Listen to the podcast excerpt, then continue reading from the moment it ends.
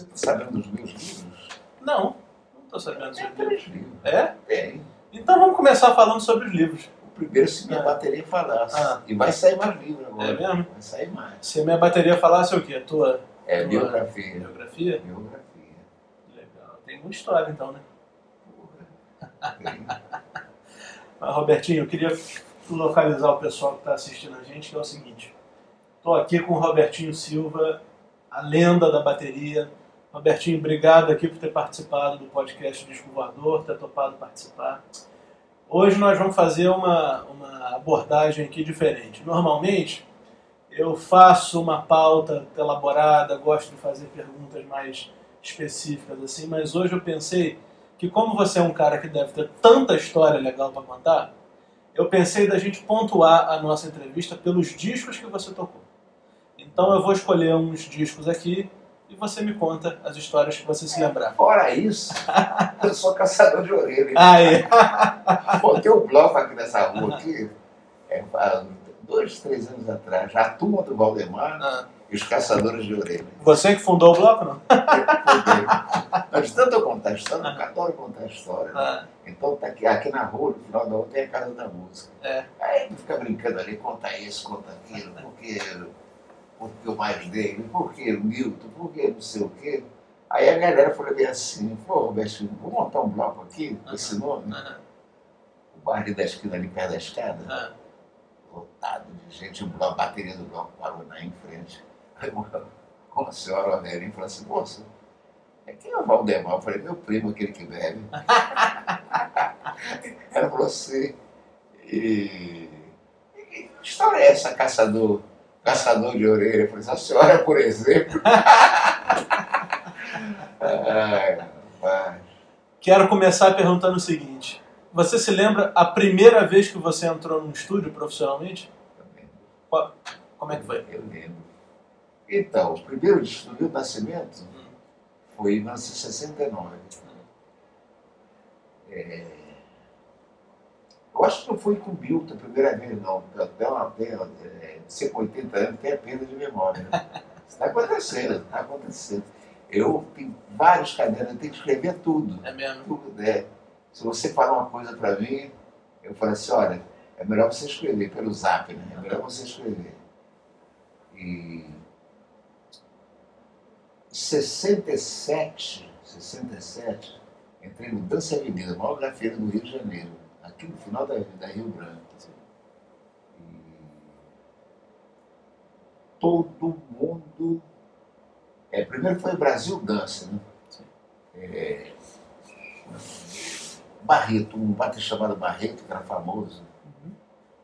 Robertinho, uma grande saxofonista. Falou assim, Robertinho, você toca? A primeira vez que eu vi tocando num baile, no Cassino do Amor, ele falou assim, você toca, você não vai no pau dos russos, não? Eu falei, não, lá só tem fé. Eu falei, que nada, você toca melhor do que muita gente, né?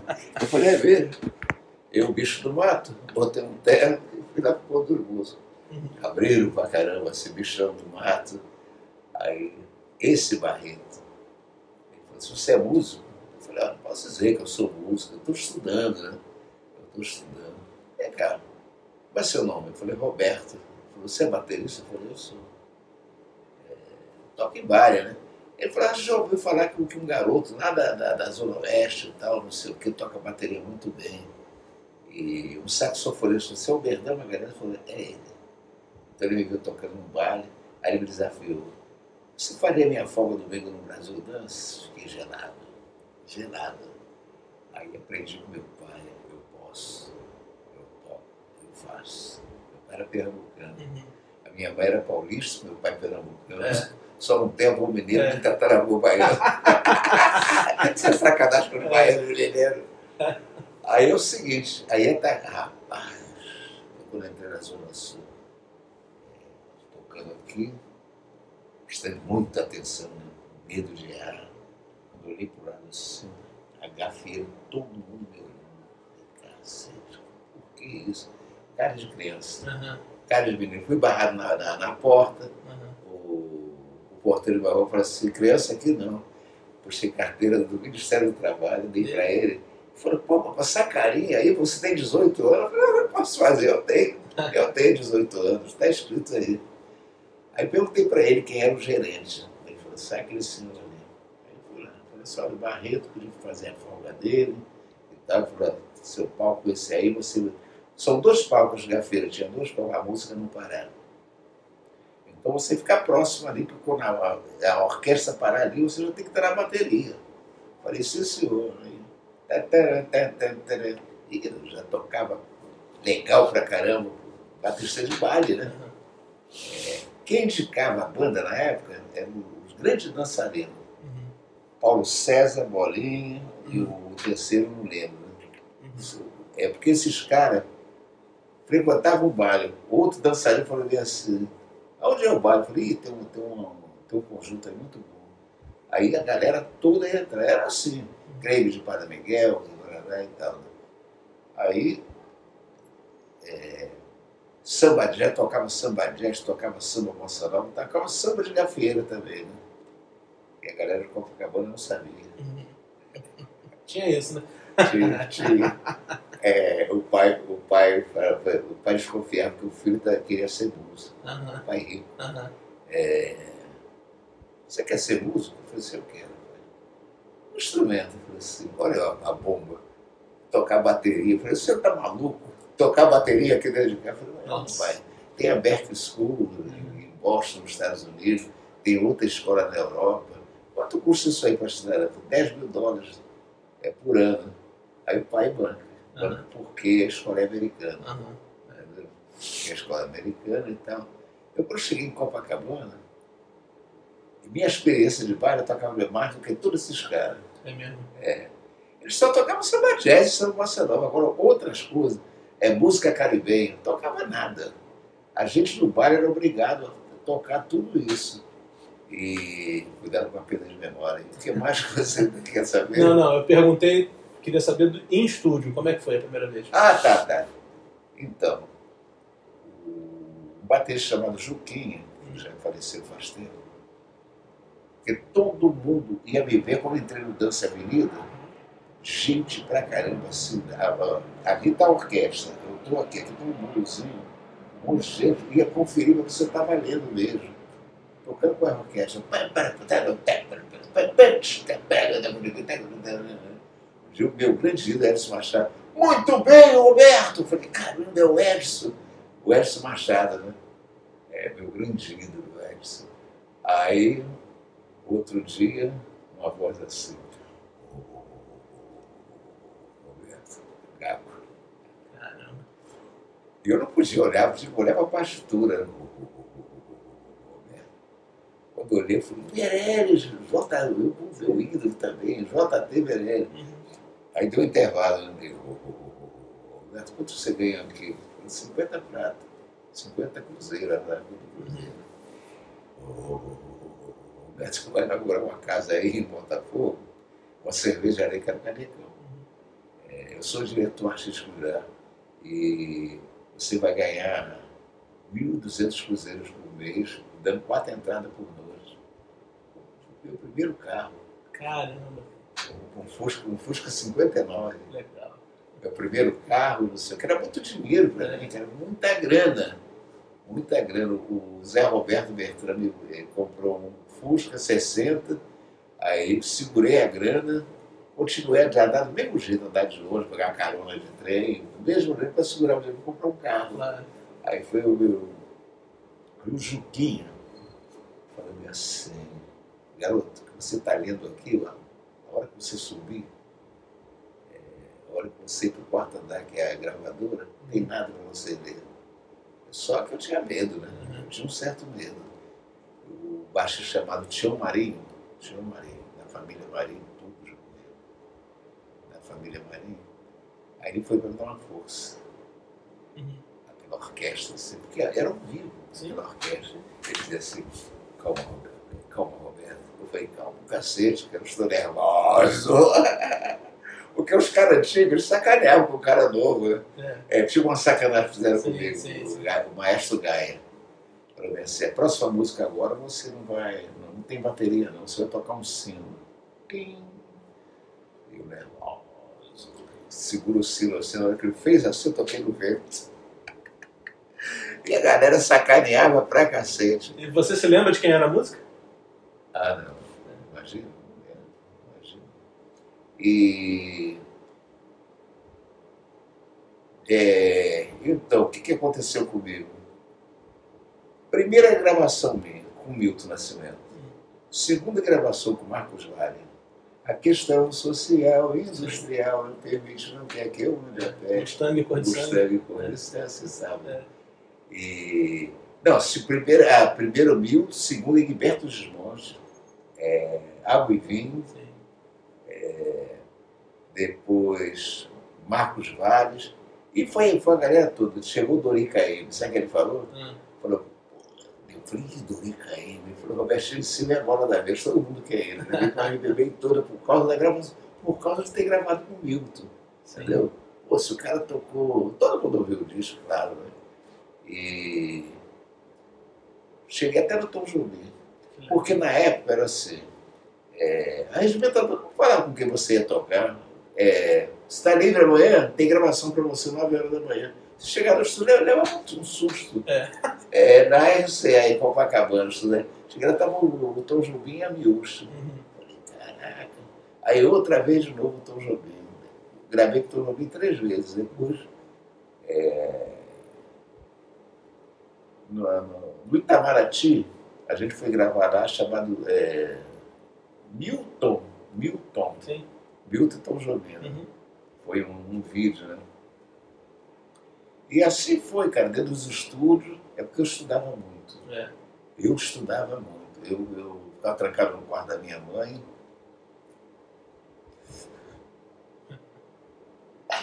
Fica tranquilo. E estudava muito. Muita emoção, né? Muito. A ponto minha mãe tem um engraçado pra caramba. O Marcelo Robertão Magalhães, quando ele me viu tocar, ele falou assim, vai no Pão dos Músicos? Eu falei, não, Brana, não sei o quê. Ele falou assim, vai lá em casa. Isso foi no domingo. Eu falei assim, você mora onde? Eu falei, mora em Mais Novo. Segunda-feira eu fui lá, rua tal, não sei o quê. Aí apareceu uma senhora varrendo o quintal. Aí eu falei, moça, cara, aqui que mora o Verdão? Você quer, menino? Eu falei, não, ele me viu tocando num bar e pediu para vir aqui. Mas ele está estudando. Eu falei, não, ficou aqui. Eu dei um passeio. Eu falei, não, pode entrar e sentar na sala. Aí ela falou assim, Verdão, tem um menino aqui, como é seu nome? Eu falei, meu nome é Roberto, não tinha Roberto, meu nome é Roberto. Aí ele abriu a porta e falou, pô, você viu, cara? Eu falei, legal, né? Aí você veio mesmo, né? Aí eu segui, ele estava estudando em frente ao espelho. Robertão, cara, um mulato bonitão. Eu falei, pô, tá se achando bonito? Todo mundo sabe que você é bonito e tal. Eu falei, não, cara, isso aí, peguei dos americanos. Você estuda em frente ao espelho? Eu falei, pô, mas esse pessoal do jazz é tudo louco, não sei o quê e tal, né? Tem que tocar tudo torto. Eu falei, não, pra você corrigir a... Como é que é o nome da palavra? A postura? A postura. Você estudar a postura, para não tocar, todo torto e não sei o que e tal, né? Ele falou bem assim, isso existe para baterista também. Eu falei, é mesmo? O quarto da minha mãe, o guarda-roupa aqui, fiquei em frente do guarda-roupa, em frente ao espelho, aí corrigi tudo. O braço colado aqui que não pode, isso e aquilo, né? Minha mãe, Roberto, já são 1h da tarde, é 1h da tarde, tá na hora do almoço. Roberto, sai daí, menino. Não tinha chave, era travela, né? Assim, travela. Aí abri a travela assim, e voltei pro espelho. Falei, o que é isso, menino? Falei, mamãe, tem batom. Ela, que é isso, menino? Falei, mãe, tem batom. Eu em frente ao espelho, não entendeu nada. Por que o cara tá em frente ao espelho? Aí eu era sacando pra caralho com a minha mãe. Falei, seu Roberto, ele não tem jeito. Isso é uma das coisas engraçadas, né? Diga aí. Vamos falar de alguns discos agora, e aí você conta as histórias que você lembrar sobre essa fase. Queria começar com Som Imaginário. Como é que surgiu? Como é que você foi parar no Som Imaginário? Então, Som Imaginário... Deixa eles, tem gente aí que fala besteira. Tem gente que fala besteira. O Som Imaginário, quando... Posso falar adiante? Claro, então, o tempo é seu. Então, o negócio é o seguinte. Nesse Brasil Dança, que foi descoberto pelo pianista do Calbi Peixoto, chamado Juarez Santana. Sim. Eu pensava que o cara era polícia. O cara com um olho assim, óculos, fundo de garrafa. Quando eu saí do palco, fui caminhando assim, ele veio atrás de mim e falou: "Quero falar com você." Eu falei: "Polícia, eu cá comigo." Ele falou assim: "Gostei de você tocando." Ai, que alívio, gostei de você tocando. Ele falou assim: "Você conhece a Boate Drink?" Eu falei: "Aquela do Djalma Ferreira, o organista?" Ele disse: "Não é mais não. A família do Calbi, eu sou pianista particular do Calbi Peixoto, a família do Calbi Peixoto comprou essa casa. Você está sendo indicado para ser baterista." Meu Deus do céu, eu era fã do Calbi, escondido. Porque músico, falou cara viado. Calbi Peixoto, ele falou assim: "Então, semana que vem começa os ensaios." Ele faz uma folga para um chamado Vault, um Moulin Rouge, um ótimo Moulin Rouge no posto 6. E essa é uma coisa engraçada da minha mãe. Minha mãe falou: "Meu filho, como é que foi o Copacabana?" Cheguei naquele horário de madrugada, né? "Meu filho, que essa hora?" Eu falei: "Mamãe, eu sou músico da noite, mamãe." Ela falou: "Como é que foi em Copacabana?" Eu falei: "Pô, eu fui maravilhoso. Toquei numa boate chamada Molim Roger." Analfabeto. Molim Roger. Sim. Não, Molim Roger. Aí ela falou: "Como é que foi?" Eu falei: "Mamãe, toquei até nos tripetidas." "Tripetidas? O que é isso? Tripetidas?" Eu falei: "Não, mamãe, striptease." Ela falou: "O que é isso, meu filho?" A mulher tira a roupa e mostra o corpo para a plateia. Ela falou: "Que horror." Eu falei: "Oh, nada, bom pra caramba." Adorei. Esse foi eu, mano. Aí o seguinte, entra na boate Calbi Peixoto, ensaio na Rua Barata Ribeiro, 181, prédio que o Calbi morava. Pensou você em tocar no apartamento do ídolo, um cara famoso pra cacete. Aí o Juarez falou assim: "Então, semana que vem, para você conhecer o repertório, então, a partir de segunda-feira, nós vamos ensaiar dentro da boate." Rapaz, ali parecia outro olheiro. O cara piscando o olho, me olhando e ensaiando lá. Sem o Calbi, né? Só a banda. Né? Aí, dia da estreia. Só sabe que as pessoas me chamam de Bob? Para Bob. Você já ouviu falar? Sim, sim. Então, aí é o seguinte: já permitiu você tocar de terno, paletó e gravata, smoking, fogo vermelho, para me pagar por uma faixa fazer isso aí na minha rua. Quando eu falei para ele que isso era bota cabelo Peixoto, eu falei: "Ah, bom." Só faltou um pouco ele me dar o smoking. Aí tudo bem, né? Estou preparado, nada. Aí eu lembro o nome dele, seu Joaquim. Ele falou assim: "Garoto, vai pra bateria, vai começar o show." Então, pó de arroz, guaraná, não sei o quê. "Boa noite." Gente da rua, querendo ver, quando ele foi, quando acabasse o show, ele saiu da boate, gente da rua, a casa lotada. Boa noite, quero apresentar minha família." Ali do lado direito, ali no piano, meu irmão Moacir Peixoto. Do lado esquerdo, meu irmão Araquém Peixoto. Trompetista, né? A minha irmã Angiara. Uma irmã que cantava, nunca ninguém ouviu ela cantar. Angiara. No órgão, Juarez Santana. No contrabaixo, tudo que morasse na bateria, Robertinho Silva. Puta merda. Tá morrendo de vergonha. Falei: "Quem será Bob, cara? Que onda é essa de Bob Silva?" Sabe quem espalhou isso aí? A Cissa Guimarães. A Cissa Guimarães. É quando eu comecei a frequentar a casa do Caetano, a casa do Gil, nessa época do movimento do Baixo Leblon. Aí eu, em 74, minha primeira viagem para os Estados Unidos, para gravar com o N. Short, esse saxofonista do N. Short, Native Dança, você diz? O Native Dança. Aí eu falei assim: "Caetano, vou chegar com o guarda americano, Seu guarda, my name is Bobby Silver. I play drums very well, a long time ago. Deixa eu entrar no seu país. Assim, só, uá, caiu no chão. Uá, uá, uá, uá, uá. Aí, numa dessas, chegar no braço de Leblon, né? Tô chegando, a Cissa estava no bar, me reconheceu. Fala, Bob Silva, I play drums very well. Todo mundo, quem é esse cara? Falou, seu Robertinho Silva. Aí, até hoje, né? Até hoje, Bob Silva. Mas aí, Som Imaginário. Ah, tá. Agora tá. Então, quando comecei... Ah, tá, o que eu falei do Calbi? Uhum. Então é o seguinte, ali no Leme tinha Gustavo Sampaio, tinha Boasta do Aldir Calmon, uhum, que era o rei dos bares, o Aldir Calmon, tinha o Sachas, Boate Sachas, já ouvi falar. É, Boate Sachas, Boate Drink, né, que tinha... Bottle Club, não era isso? Little Club? Não. Isso é mais pra frente. A Rua do Vivier. É, tinha outra boate. Ah, Boate Fred. Ah, eu vou ter que escrever isso. Eu nunca mais escrevi Boate Fred. Fred. É, Boate Fred. E... No Sacha, na Boate Sacha, não tinha baterista. Era um Pinheiro de Caldo inteiro. Nete Rincon, lá, as grandes atores e atrizes que vinha conhecer o Copacabana, aonde era para sair na noite, para entrar numa boate? O Chico, o Sacha tocando piano, as pessoas tinham em volta do piano. E era ali. Aí o seguinte, o filho foi crescendo. Falei assim, pai, por que a gente faz o Sachinho aqui na beira da praia, aqui para os jovens? Sabe quem frequentava lá?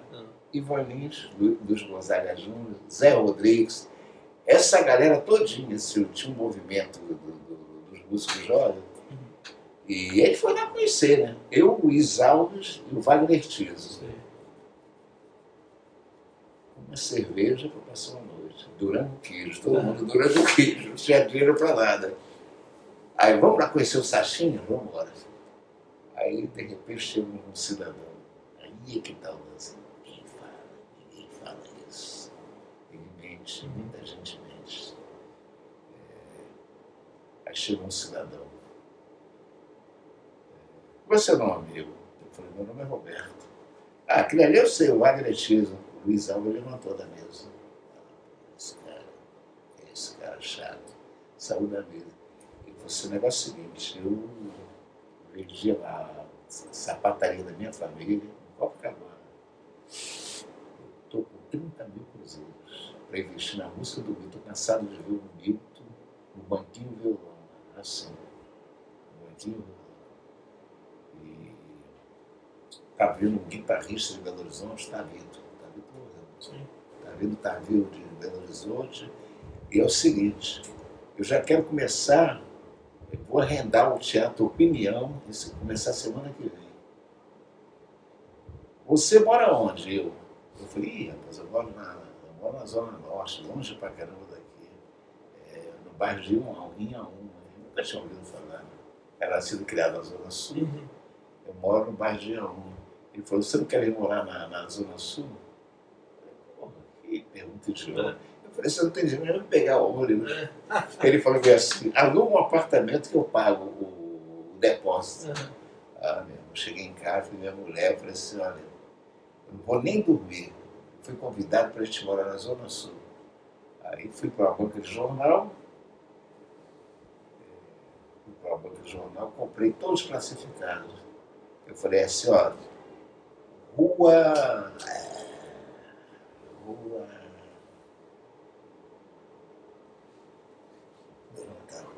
Senador Vergueiro, 135, em cima do cinema. Vai saber, em cima do cinema. Aí eu falei, você vê lá quanto quem é o dono, quanto ele está cobrando de depósito. Aí eu falei assim, perguntei o porteiro lá, ele indicou que é o dono, ele está cobrando 300 reais. 300 reais, 3 meses de depósito. Uhum. Falei pro cara, ele falou assim, pode se mudar. Qual é o nome dele? O nome dele é tal e tal, tal telefone. Ele falou, pode armar a mudança. Meu irmão. Faz a mudança, chega a noite, vai dormir. Quando eu acordo, ouvindo som de ônibus, Ele, que que é isso? Eu abri a janela, eu falei, caramba, eu tô no Flamengo! Tô na Zona Sul! Que legal. É, e quem era a pessoa? A pessoa que ofereceu essa... José Mince. É. Levou a família todo dia. Maria Mince, Inês Mince, a Maria pintora na sacada do Teatro Pinhão. A Inês era... Como é que é a pessoa que foi aqui, que trabalha com figurino? Como é que é o nome? Figurinista. Figurinista. A Inês figurinista e eu lembro perfeitamente, eu perguntei ao Zé, um ensaio geral. Olha a cabeça do cara. Ele... Eu falei, perguntei, Zé, vai ter nome a banda? Ele falou, o Som Imaginário, Milton Nascimento, o Som Imaginário. Foi ele que fez tudo. Então, olha a ideia do cara. Então é o seguinte, as coisas que ele colocava não existiam, cara, em teatro. A iluminação totalmente diferente, holofotes, não sei o quê. Eu falei, pra que tudo isso aí? Eu falei, não, quando o público entrar, vocês já estão fazendo, o show já começou. Olha a ideia. Entendeu? E eu lembro que o semanal caiu no chão, porque todo mundo batia um do outro, não conseguia achar um lugar para sentar. Foi assim, um dos grandes sucessos do Imaginário foi isso, entendeu? Uma coisa diferente. Abriu Sexta-feira da Paixão de 1970. Quem fazia alguma coisa Sexta-feira da Paixão? Ninguém comia carne, só comia peixe. Em 1970, ainda era assim, né? Em 1970 foi chamado José Mince, a família Mince, Maria Mince, Inês Mince e José Mince. Esse cara, então, foi importante pro Milton, né? Gente, né? Ninguém fala. Que coisa. E aí vocês gravaram discos solos, vocês gravaram... Foi assim, Máriozinho Rocha. Olha o que aconteceu comigo.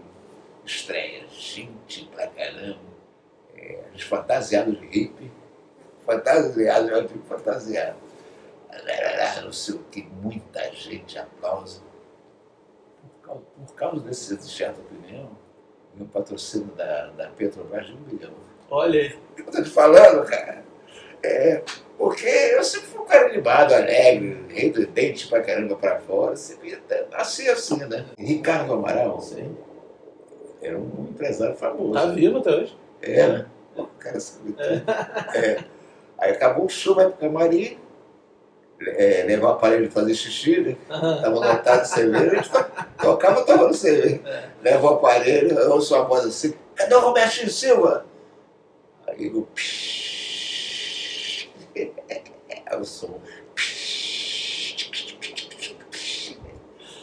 Aí o Robertinho tá no banheiro. Quando eu saí, Robertinho Silva, rapaz, como você toca bateria, hein? Eu falei, gostou, obrigado, não sei o quê.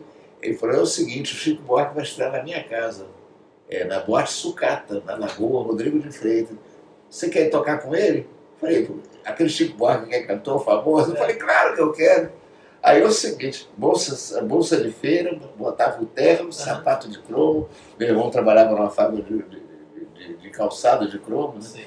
E tirava a roupa de hippie e ia pra boate. Memória aqui é boa, funciona ainda. Carro antigo, mas o motor é bom. Aí é o seguinte, chega lá no clube, Chico, da ditadura, né? Chico, você quer o cara, né? Aí, já tinha um litro, levaram de passagem, tinha um litrão de uísque, cara, beberam tudo. O garotão falou assim, gente, a gente podia começar o show, porque o pessoal aí está 2 horas gritando o Chico. Então vamos embora. Eu fiz agora uma apresentação em Paraty, chamada Tocando e Contando Histórias. Sim. Estreiei lá, e agora eu vou levar para Paraty de novo, no festival, né? Aí é o seguinte, o microfone a gente chamava de casquinha de queijo. Em bar, todo bar tinha esse microfone, redondinho assim, cromado, horrível. Aí o Chico vai pro palco, boa noite, nada, ninguém ouve nada. boa noite, nada. Da terceira vez o microfone funcionou, o Chico falou assim, o que é? No dia da gravação, que é da Mariana, que ele falou, isso é 7 anos de idade, agora já tá indo para Corolândia. Aí eu falei, Chico, então, a música que você vai botar a voz agora, o meu filho que tocou bateria, ele pediu para tocar bateria, o Thiago. Oi, Thiaguinho, tudo bem? E tal, né? Aí eu falei assim para ele, o que é a fama?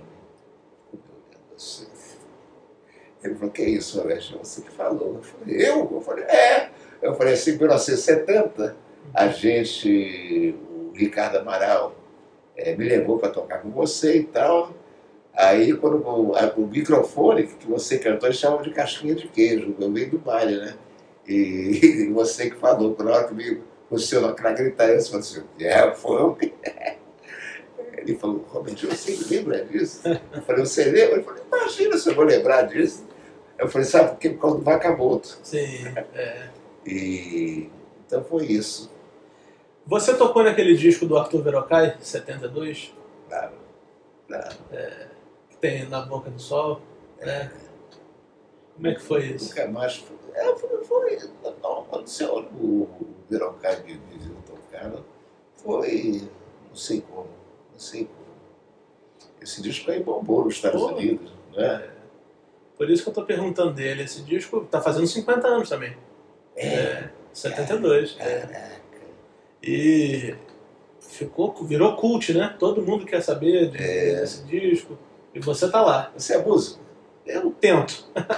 Tento tocar bateria também. Ah, tento tocar bateria? Sabia que eu parei com bateria? É mesmo? Parei. Por quê? Só o resto, né? Estou gravando um disco agora. Falar gravar disco, isso não existe por causa da tecnologia. É proibido. Estou gravando um disco chamado Império dos Metais. Foi aí que eu desisti da bateria. Eu fui entrevistado aqui Jorge Casagrande. O Jorge Casagrande, que tem uma primeira escola de bateria do Rio. Sim. Ele falou que ele toca bateria por minha casa. Eu tinha 16 anos. Eu fui tocar num clube em Alengo, Monte Alegre, não sei das contas. Ele foi com a família, 16 anos. Quando ele me viu tocar, ele saiu da mesa da família, ficou no pé do contratempo, assim, me olhando. Você sabe, vou te contar uma história então, uma história comigo. Deve ter uns 5 ou 6 anos, assim, 2016, por aí, eu acho. O Som Imaginário fez um show na Caixa Cultural, lá no centro do Rio. E o palco é no meio e a plateia fica em volta. Eu cheguei primeiro. Tipo, fui um dos primeiros a entrar. Foi da Caixa Colômbia? Foi, é. Ah, foi. Fui um dos primeiros a entrar porque eu queria ficar do seu lado assistindo você tocar. E aí eu sentei atrás de você. Rapaz, você ficou com a bateria assim na minha frente. Eu lembro de você. Caraca! Eu lembro de você. Aí depois fui no camarim tirando foto com todo mundo, com você, com o Vai, com o Tavito. Tá? Tem uma foto com o Tavito. Eu lembro de você na trás, caramba. Mas eu falei, eu tenho que chegar. Eu percebi que era o palco era no meio e a plateia ficava em volta, eu falei, eu tenho que chegar cedo, que eu quero ficar atrás do Robertinho vendo ele tocar. Eu lembro, e aí, eu lembro poxa, você, cara, que legal, que legal. E aí agora, em janeiro do ano passado, eu acho, teve um evento ali no Banco do Brasil que você tocou também, mas aí foi só instrumento de percussão. Foi assim, só percussão. Foi... Você, o Marco Suzano, Marcelo Costa, né? O saxofonista. Ele que foi o dono desse projeto aí. E aí você estava só com a sua percussão, né? Então, o Jorge Casagrande, que me viu tocar aí, falou que virou baterista por minha causa, o Jorge Casagrande, a gente se conheceu no Aterro do Flamengo, pedalando. 1, 2, 3, 4, 1. E pedalava assim, contando como faço. Aí o Jorge parou e falou assim, você é o Robertinho? Eu falei, sou. Aí ele falou, rapaz, ele falou assim, eu aprendi a tocar com você. Eu falei, comigo? Eu não lembro disso não. Era o rei do Vacamoto. Aí ele falou assim, eu estou abrindo uma escola aqui na Lapa, estou abrindo uma escola, o endereço é tal, vai lá um dia. Foram 10 anos para a escola ficar pronta, mas vai ver o show que é. Que legal. Muita grana. Tem aluno bacana. É roqueiro, né? É, legal. É. sem preconceito. Já fui roqueiro, eu sei. Aí eu sei que depois eu conto a história do Jimi Hendrix. Eu contei. Contou do Fredera, né? Ah, do Fredera, que te deu as fases, né? Depois do Bud Shank, saxofonista do Bud americano. Ele tinha minha idade, tinha 80 anos, quando eu toquei com ele, o Donato de São Paulo. É mesmo? Falei pra ele. Ele falou, meu Deus do céu. Então, o que eu ia falar mesmo? Quero saber agora de outro disco que tá fazendo 50 anos esse ano, que você tá lá. Clube da Esquina. Você tocou, né? Não, é considerado o baterista principal. Então. Clube da Esquina, considerado. Todo mundo fala, né? É. E... os caras tudo novinho, o Beto, apelidou. Milton, Lou e Beto. Lou Borges e Beto Bebe. Lou Borges e Beto Bebe. Tudo novinho, Beto, bicho do mato, assim. Eu fiquei muito amigo dele rápido, porque ele era muito tímido. Né? Eu fiquei lá. O Lou era mais colado no Milton, não sei o que, quietão. E foi assim, né? Não sei quem me falou ontem, meu amigo mesmo, novo, jovem, ele veio aqui ontem, ele falou assim, ele falou, meu Deus, ele sabe tudo sobre o Jimi Hendrix, é chamado Pablo, ele me fez uma pergunta que eu não lembro agora, sobre os... Ah, tá, índios não sei das contas, o disco do Beto Guedes. Fala dos discos dele. Amor de Índio? Amor de Índio. Amor de Índio. Aí ele falou, foi você que tocou? Eu falei, foi, tá escrito lá, mas eu não toquei. E eu costumo dizer, vou falar aqui agora, costumo dizer que a música mineira que me deu liberdade de expressão. Sim. Foi a música mineira, que não tinha outra música. Ah, não pode isso, não pode nada. É coisa de bico. Lembra do bico de luz e tal. Vou contar uma história que eu tenho contado para várias pessoas. Por favor. Nelson Faria. Nelson Faria. Ele tem aquele programa lá. Sim, tem. Então fui convidado. Aí contei para ele, eu falei para ele assim, a música mineira me deu liberdade de criação. Que foi ali que eu vi que podia tocar percussão. Foi na música mineira. Então é o seguinte, de repente uma música tocava eu, Toninho Horta, o Block, não sei o quê, o Atabaca, aí entrou na Vasconcelos e tal, não sei o quê. E foi aí que eu desde criança sempre fui ligado na percussão. Fiz 3 tamboras com folha de saco de cimento. Eu estava lendo hoje aqui no Zap, eu posso até mandar para você, sobre o luthier. O que é um luthier? O luthier é o cara que conserta os instrumentos. Né? É, o cara que cria, né? Que cria. Então, a mulher me deu mal bronca. Eu falei, Juju, chamava Juju, cheiro de balagadão. Ela falou, mas você está caduco, eu já te mandei isso várias vezes. Aí parece, já fui coroa, eu sei. Já foi, não, você é caro velho, caduco. E... coisas que aconteceram, por exemplo, a Lua girou. O Nelson falou assim, mas qual é um músico que faria isso, cara, que você fez? O Milton falou bem assim, a galeria aqui da Odeon, a galeria, choperia embaixo. Aí o Milton liberava o estúdio para todo mundo, garotava toda, ia muita gente lá, garotava, amigo de fulano, lotado de amigo fumando, dando 2 e chope. Aí o Milton falou assim, chope para todo mundo sair do estúdio. Eu fui com a galera, voltei no meio do caminho. Falei, o que esse negócio vai fazer? Quando cheguei lá, tinha acabado de passar o violão dele. Aí o técnico disse, não, chato, aquela tal de Roberto. Viu, Roberto? Ele falava que o Zé Rodrigues tinha cortado com a rachada. Muito chato. Aí ele falou assim, agora vamos passar a voz. O Milton disse assim, a lua girou, tororó, ver o compasso, a lua girou, girou. O cara falou bem assim, tá pronta a voz, pega um par de baquetas e filtro, mas eu falou assim, você vai pra onde? Pra bateria. Não falou mais nada. Aonde que eu ia arrumar? Ele é um esporro, aonde que eu ia arrumar isso? É. Entendeu? Não falou mais nada. Já fui inteligente, eu sei. É. Aí ele alugou. Quando ele fez o vocaliza, é que entrou os tambores.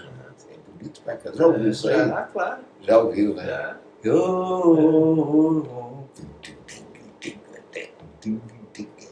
Essa onda, né, que você já ouviu.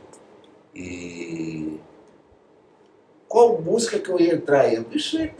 Não, na hora de ouvir, na hora de ouvir. Aí o Milton partiu para ouvir, eu fui na frente, morrendo de medo. Aí fiquei lá, ele aqui na frente, aqui, ouvindo aqui, eu atrás, pronto para correr. Aí, quando terminou, ele olhou para trás e fez assim, passei no teste. Eu gritei, cara, emocionadíssimo, quase chorando. Caramba. Qual música, cara? É, outra coisa também, né? É, o Rubinho, baterista. Uhum. Assim.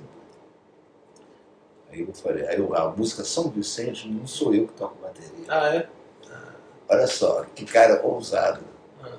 Aí eu falei, pô, vou dar uma ajuda pro Rubinho, minha menina e tal, né? Liguei pro Rubinho, falei, Rubinho, tem uma gravação para você. Ele não tinha dinheiro para nada, né? Falei, você pega um táxi, vou esperar aqui na Avenida Rio Branco, eu pago o táxi. Ele falou, é mesmo? Eu falei, é, tem uma gravação. Paguei o táxi, subi o elevador, não sei o quê. Quando abriu a porta do estúdio, estava Milton Nascimento e a galera toda, ensaiando o São Vicente, coração americano. Ele falou, tá doido, senhor? O sotaque do Mineiro, você tá doido, senhor? Eu falei, seu Rubinho, ou você fica quieto, então você vai embora. O Milton viu com ele, então ele sentou na bateria. Ele falou, tá doido, Roberto? Eu falei, fica quieto, Rubinho. Coração americano. Aí peguei um surdo de bateria, botei do lado.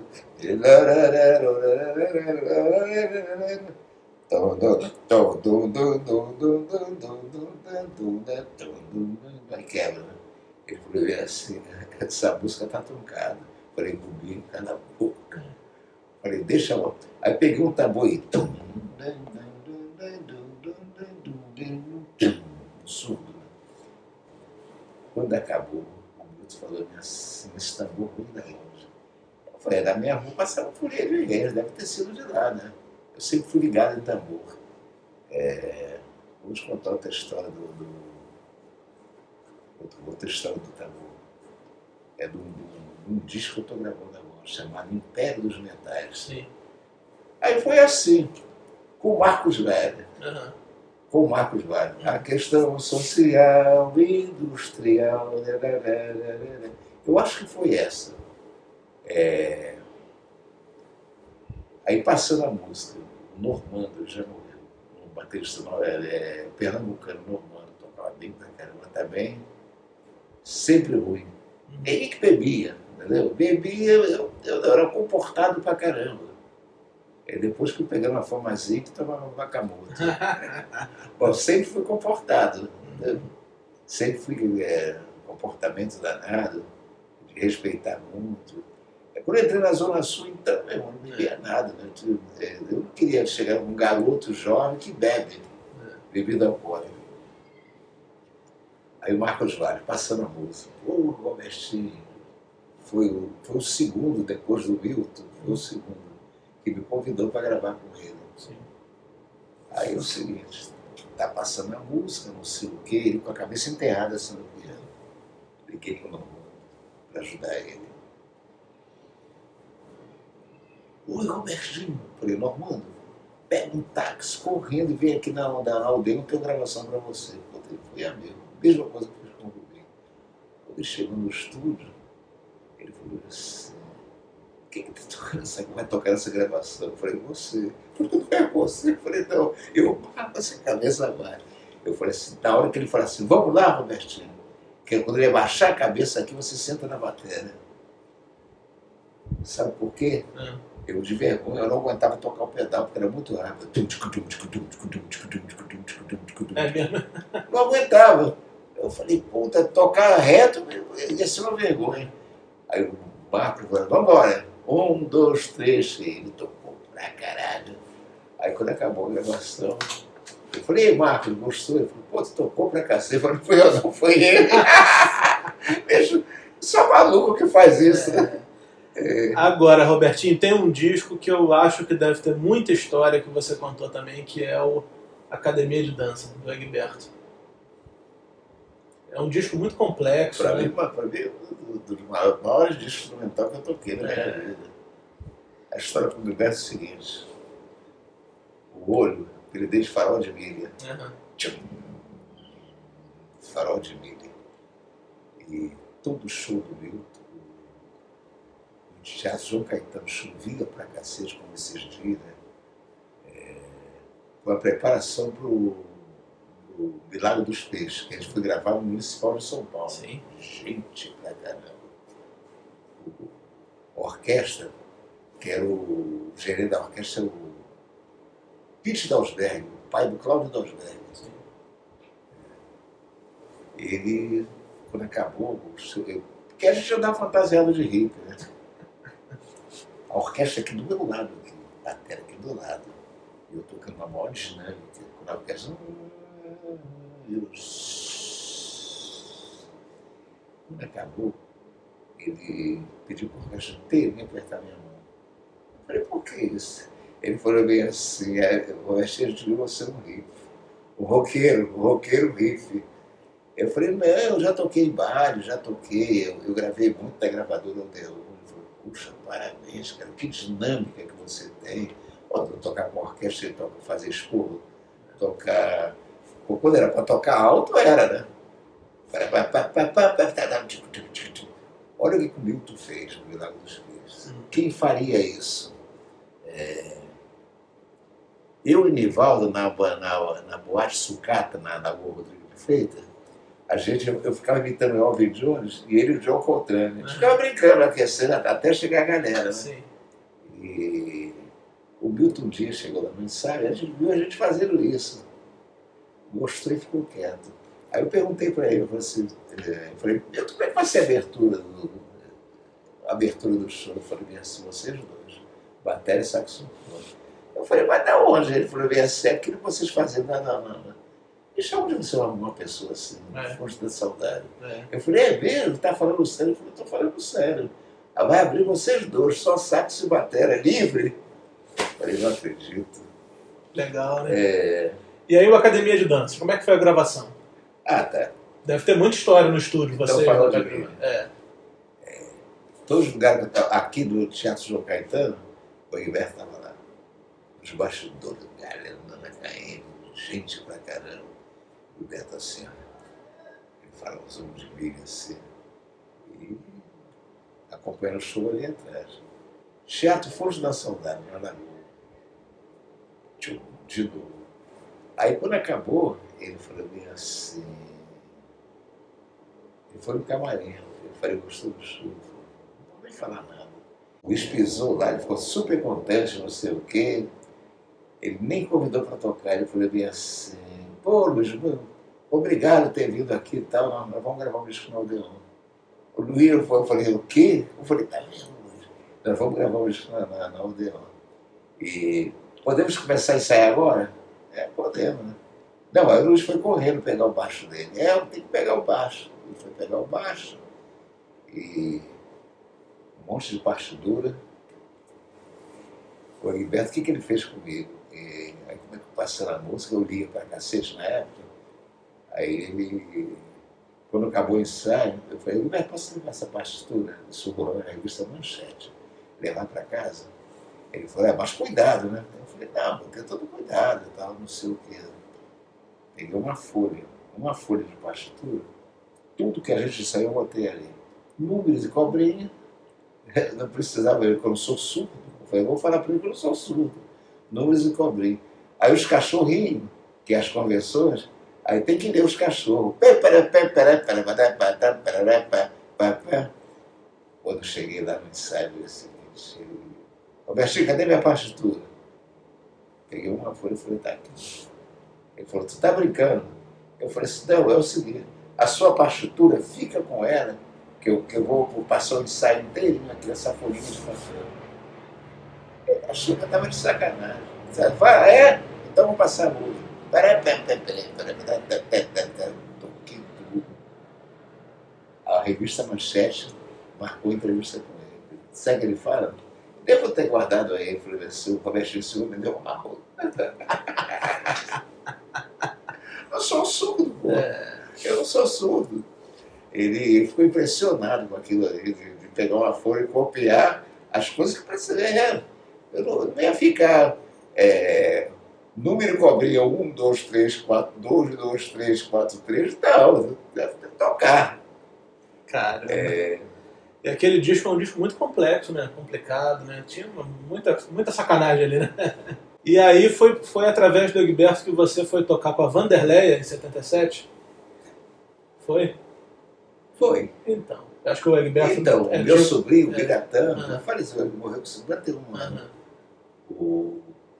Eu levei ele no estúdio para ele ver como é que era uma gravação, não sei o que, ele já estava tocando batera, o Biratã. Né? Aí eu falei assim, Biratã, dá uma levada, toca a batera aí.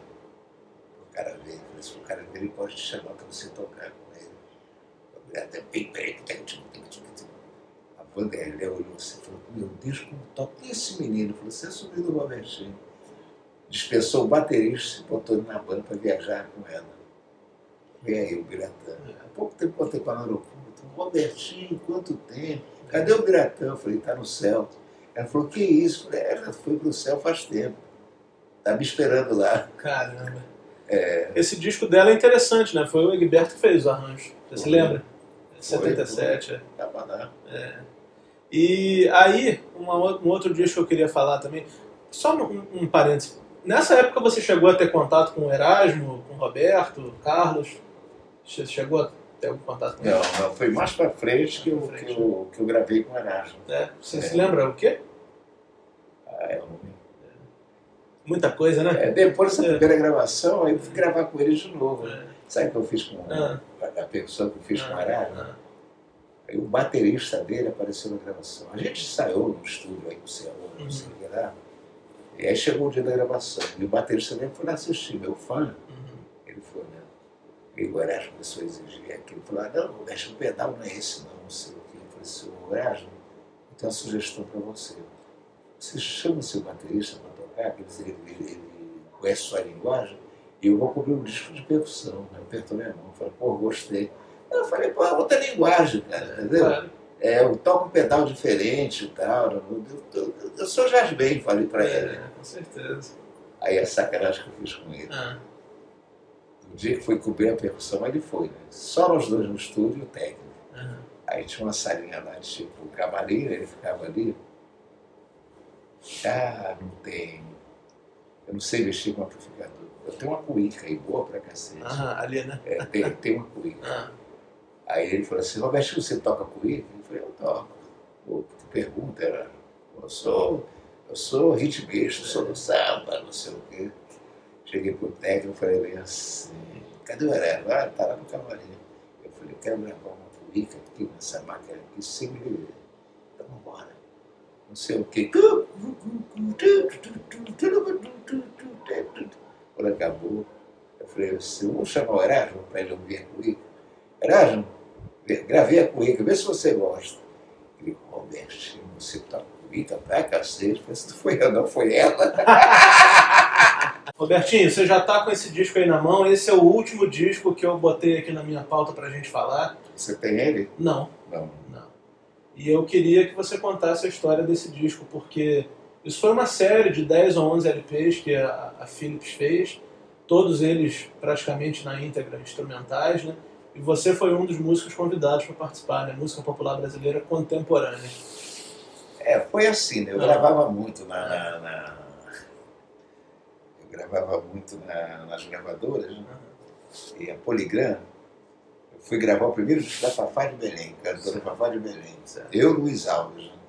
Ele estava sempre junto nas gravações. Aí é o seguinte, acabou a minha parte da bateria e preparando para ir embora. Eu morava na Barra da Tijuca, perto do estúdio, 2 quarteirões da Poligrama. E o Menescal falou assim, Luiz,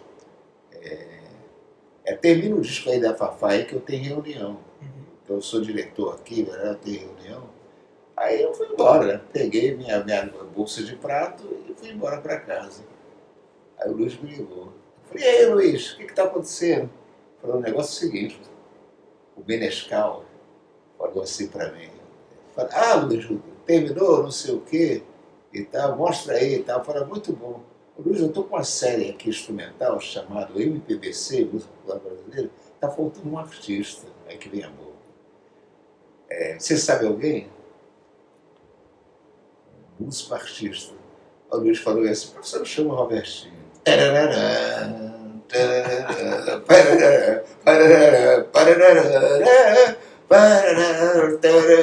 Bomba à vista! Aí deu aquele branco. Aí ele falou, então tá, né? E o que aconteceu? No primeiro dia da gravação estava lotado o estúdio de gente. O Menescal falou assim, é isso mesmo? Eu falei, pô, te falei, cara. Ele é o cara. E foi assim, né? Essa... Vamos ver quem toca aqui junto com você. Deixa eu ver aqui atrás. Ó, Raul de Souza, Ricardo Silveira, Hélio Delmiro, Chico Batera, Danilo Caime, Egberto, Luiz Alves, Jacques Morelembão, Mauro Senise, Léo Gandelman, Oberdan, Serginho, Márcio e Bidinho, né, o naipe de metais. Só gente boa, cara. Você reuniu um time aqui impressionante, né? A coisa se espalhou, né? Foi todo mundo lá, dá uma força, né? Pô, fazer o quê? Vou gravar um disco com o Robertinho Silva. Como assim? O disco dele solo. Música Popular Brasileira Contemporânea. Foi o meu primeiro presente que eu ganhei na minha vida, né? E... agora, isso que eu ia te perguntar, você está com os projetos aí dos livros, né? Queria que você falasse dos livros. Vamos falar aí sobre os livros, porque é teu projeto atual, né? E vem mais por aí. Então se minha bateria falasse, biografia, se minha bateria falasse, então conta toda a história e tal, tem 365 páginas. É muita história, né, cara? Página pra caramba. Por isso que eu falo, sou um grande caçador de orelha. Há muitos anos. Tem o segundo, A Força do Tambor, que é um livro poético. Sim. Paulo Nunes, que é meu cunhado, irmão da dona Sandra. A Força do Tambor. Ele é poético, eu convidei 4 poetas para dizer os versos todos. E uma coisa interessante, cada poema tem um toque de tambor. Cada poema tem um toque de tambor. Porque, inclusive, assim, vou lançar um livro de bolsa agora sobre os tambores brasileiros. É um livrinho pequenininho, livro de bolsa. Robertinho Silva, O Griot da Fala Musical. O Griot da Fala Musical. Ele escreveu, Paulo Nunes. E esse Coração Mineiro? Por que Coração Mineiro? Muita gente acha que sou mineiro. Eu achava também. Calma, Jorge. Calma, Jorge. Já fui mineiro, eu sei. O título do livro ia ser... Eu falei para um amigo meu gaúcho, eu falei bem assim, pô, estou fazendo um livro sobre Minas Gerais. Já fui gaúcho, eu sei. Quando ele soube que era coisa, ele falou, pô, mineiro, Roberto, esse tio já fui mineiro, eu sei. E para mim ia fazer muito sucesso, porque você é um cara engraçado. Eu falei, não, mas fiquei cabreiro, eu, a escritora, já ficamos cabreiros dos mineiros, ficar chateados. Uai, por que não é março? Coração Mineiro, conta toda a minha história, Minas Gerais, Clube da Esquina, todo, quando eu entrei na música do Milton Nascimento. Lou Borges, Beto Guedes, ou Beto Guedes, e Aí ficou assim, Coração Mineiro, as pessoas estão adorando esse livro. Legal. E olha lá, eu sou imaginário. Foi esse que eu trouxe para você autografar. Ah, foi esse? É. Tá aí. Legal. Toda a história com Minas Gerais. E fala pro pessoal como é que faz para adquirir esses livros. Entra em contato com você pelas redes sociais lá. Tá certo. É isso aí, Robertinho. Então a gente está encerrando aqui nossa entrevista. Eu quero te agradecer muito por você ter topado participar. Eu sou um grande fã do seu trabalho. Muitos desses discos que a gente tratou aqui são meus discos de cabeceira, sabe? Eu gosto mesmo e fico muito feliz de estar aqui na sua frente, com você contando um pouquinho, uma gotinha das suas histórias. Então, uma coisa que eu quero falar, eu falei assim, eu parei com bateria. Você ia me contar essa história. É o Império dos Metais. No Império dos Metais. Então eu estou dedicado mais à percussão do que à bateria. Então, ela vai voltar, mas com cara de percussão. Não tem cara de bateria, não tem prato na frente, nada. Aclopado na bateria, percussão. Em cima, no lugar do tom-tom, vai ser uma percussão. Entendeu? Então... Esse é o teu próximo projeto? Tá, aí vai virar um disco, é isso? Como é que é? Pretendo, né? Pretendo. Tá legal. Obrigado, Robertinho. Valeu mesmo. Obrigado a você.